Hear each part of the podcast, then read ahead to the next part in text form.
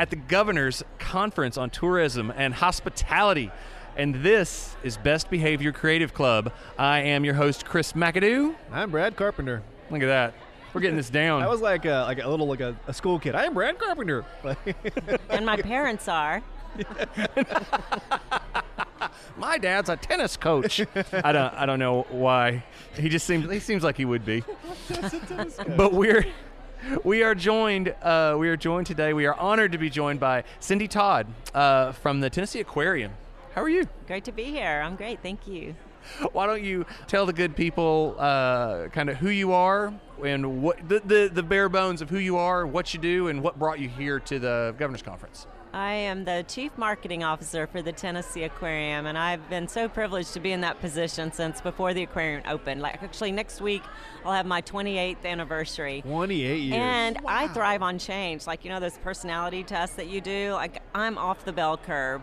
And so it's so ama- funny to me that I've been in this job for so long, but we've gone from a startup to um, more of a mature product with extreme competition. There's right. always new exhibits, so it's great fun. And my marketing position, actually, I'm part of the senior leadership team, and we manage all operations of the aquarium. So it's it's so much more than marketing. And then under my direct responsibility is are things like facility rental and membership and food and beverage and you know, PR research, all of that. So it's been great, great ride. I love it. Wow. So 28 years. I love that you have been with an organization that long to see it go from startup and, and, and all that to where it is now. Um, how many annual like how many annual visitors do you guys have every year? We get about 800,000. Okay. Yeah. And you know, it's it's been interesting when when we were before we opened they projected that we would do 650,000 visitors and that first 12 months we did 1.4 million Whoa. so that was really exciting and then I studied what happens with tourism and and learned that you you know, you can expect about a 25% drop off and that you just hope to level off at a good point, but you're never usually as strong as you are. If you if you open in a really strong way, that first year is your best because you're new to everybody. And yeah. so, you know, that's really fun to just absolutely make the most of that. And we had leveled off at a million, and then two more aquariums, really good aquariums, opened on either side of us the Ripley's Aquarium mm-hmm. in Gatlinburg, and then the Georgia Aquarium in Atlanta. So we have extreme competition, yet we're collegial and we all have a, a mission in common, pretty right. much. Yeah. Well, how has the culture of the place changed, grown, responded over 28 years? I think what really means a lot to me, and, and I actually have quite a few coworkers who've also been there from the beginning, is that we are just getting stronger and stronger with our mission. And, and it's wonderful because people really care about your animal care and they care that you're doing really meaningful, good work with conservation. You, they don't want you just to be an attraction when you have animals. They, they want to know that you're making the world a better place. And um, so we opened a couple of years ago. We've had a research component for a couple of decades, but we opened a facility on the banks of the Tennessee River, um, the Tennessee Aquarium Conservation Institute, and we are really the leading authority for freshwater conservation. And I like to think of it as the voice for freshwater animals and habitats. And when you think about it, it, it still amazes me because fresh water is just less than 1% of the water on the planet, and it's what we hmm. all depend on for survival. Wow and um, nobody really owned that freshwater position. There's a lot of people that are working in the ocean, but uh-huh. not necessarily freshwater. So it's wonderful is that we live in one of the most biologically diverse places on the planet. Chattanooga is, and I imagine also Knoxville, mm-hmm. where you live. And a lot of people don't realize that there's just extreme biodiversity. Like I think it's 60% of the fishes in America live right in our backyard. 60%, something like that. Wow. Yeah, it's wow. huge numbers. Like it's it's interesting out west they get most of the money for the national parks for right. conservation, but we have way, way more diversity of, animal species and also uh, plants. And um, so that makes us an ideal place to be this training ground. And we have um, students, college students from all across the country, from California to New York, coming to Chattanooga to learn with our scientists, to then go back out and be that voice for freshwater. And it's more important than ever, I think, to have good science to back up the decisions, and mm-hmm. that's what we're yeah. doing. Well, Cindy and uh, we, we work together and we do an influencer program. And when these influencers go to the aquarium, We send them out all these places. They get to do a lot of fun things, and then I have a phone call with them afterwards, and I say, "What was your favorite part?" They say, "Talking to the scientists," because they get like backstage tours. and They talk to the scientists.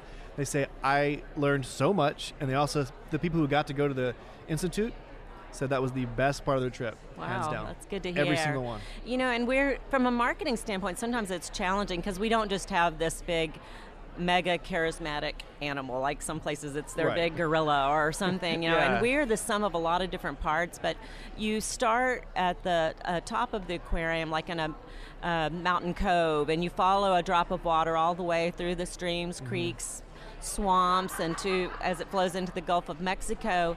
And I don't think we all appreciate how much we don't know Right. about that water. And when you think about it, like we're we're privileged to be surrounded by water in Tennessee. And I'll never forget the first time I saw our Nickajack Lake exhibit because I'm a I'm do all kinds of water sports and I was like, "Oh my gosh, that is what's in the water with me." You know, you, you but you, it's murky, you can't Yep, you see can't it. see and there's so much um, life down there Yeah, that's really interesting and some people th- that freaks them out, but I'm a scuba diver, so I absolutely love it.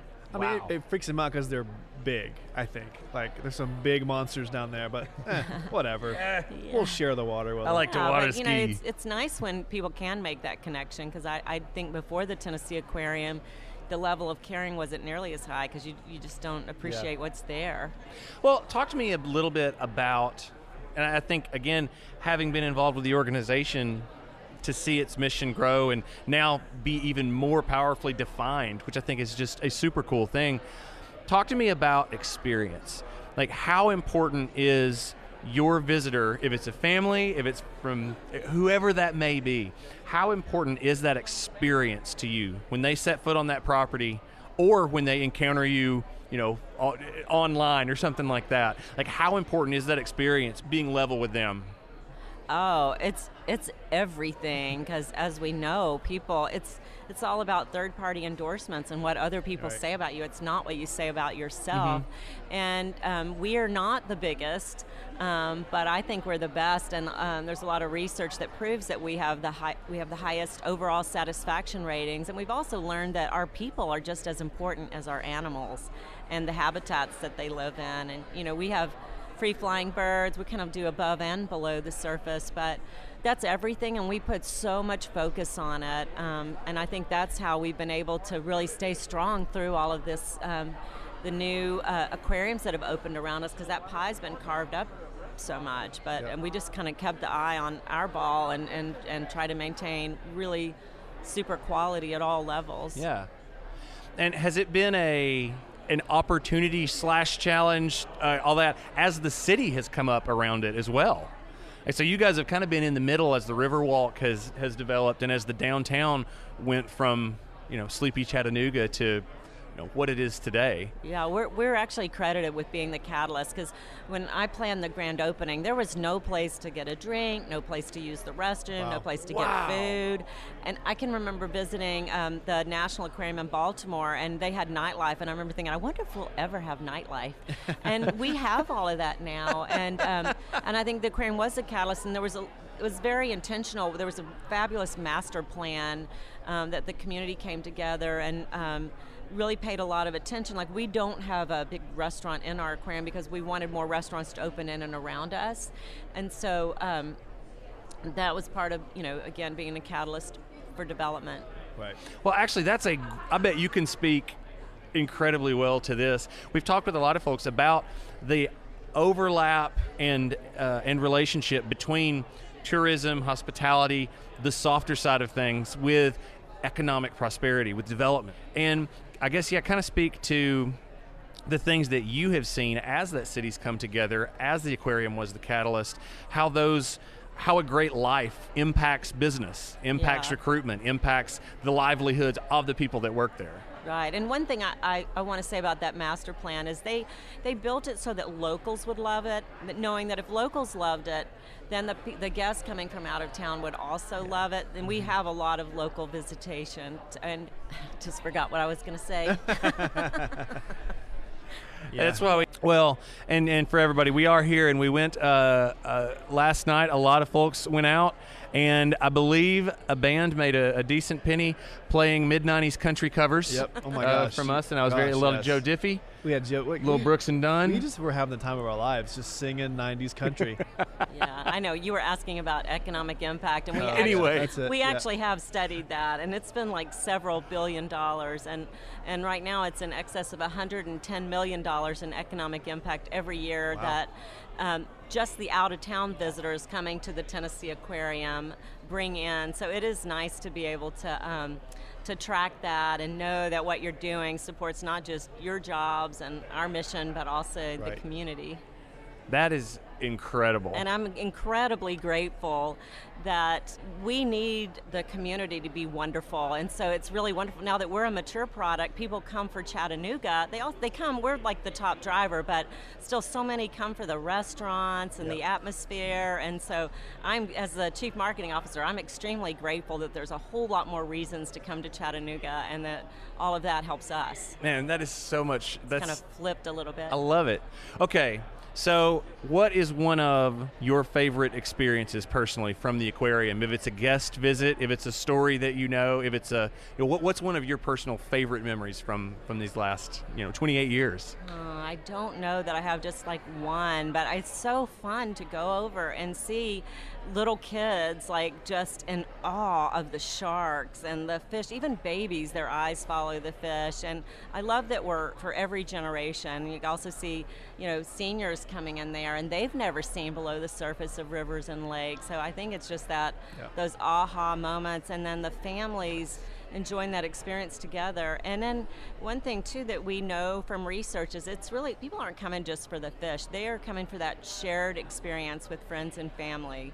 And so if we facilitate a great experience, then that's what makes them really happy. And if you think about when you're planning something with your family, that's really the key driver. What do we want to do with the kids this weekend? Or we have uh, more than half of our visitors actually are couples coming without kids, but you know, you want something Wow. that you can both enjoy and We took we took my family out to the Tennessee Aquarium and they loved it. But my son, my middle son, who was five at the time, became obsessed with turtles. And after that trip, he said, "I'm going to work with turtles. wow. And that's my job." We thought we thought he was going to forget about it, but we're we're like seven, eight month, eight months from that tur- trip, he's- he's- and he's still talking about working with turtles when he grows up. Does he know that we're opening a new turtle exhibit in March? He will when I It's text all him about right turtles. now. Next year is going to be pretty much the year of turtles, like turtle The film year at of the turtle. IMAX, and then Oh, yeah, this we new gotta- exhibit. And we got to get him out there. You got to see his reaction. we have more turtles than any other Yeah. facility in the country, and this is like just makes you so proud when you work there. Like several of our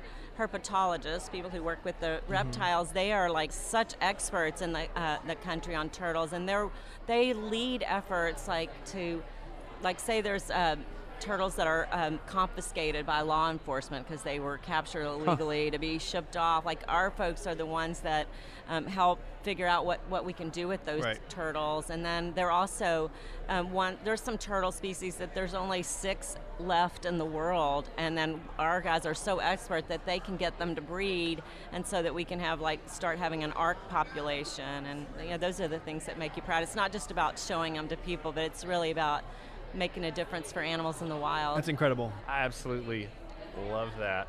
And normally the the last sort of question is what's coming up next, but oh, I guess it's the turtle exhibit. it is the turtle exhibit. So we'll we'll we'll wrap everything up. Is there anything else that you would like to share? You've been on a journey for a long time with the aquarium, and you've been able to, you know, like you say, from that startup culture to, you know, to what it is now. What kind of advice would you give to a destination, an attraction, or just anybody that has a passion about something like that, and they want to see they want to see positive change as well, or, po- or you know, positive progression? Yeah, I, I think start with your passion. Make sure. I don't think you you can be good at your job unless you really love it, especially in the marketing role. And then just surround yourself with really good people and and be incredibly humble. We've talked about this, Brad. I mean, our marketing has changed. It's a whole different job from when I started. So you you should never feel like you know it all. You should always be open to new ideas and trying new things and but it's still about really good communication, good storytelling, and Yeah. you know finding what appeals to people. But um, but I, I think it's just it's really about working with a good team and work. You know, I think one of the keys to my success has been the ability to kind of make connections and convene people together and work collaboratively. So I've been on the Convention and Visitors Bureau board since I moved to town in '86. That was for a different job originally, but I, I just think it's fun to partner to make your destination really wonderful. I love it. Well, Cindy, I think to wrap, yeah, to, to wrap that, it is a it is a story about taking care of people, taking care of your visitors, taking care of your scientists, taking care of your people And your animals. and your animals. Can't feed the animals. gotta gotta take care of the animals. but it's about taking care and uh, taking care of your city, taking care of your community, and being willing to be a part of it. Right. That's right. So step in the ring and play your own part. Thank you very much, Cindy Todd, for joining us. Yeah, this thank you. has been Best Behavior Creative Club.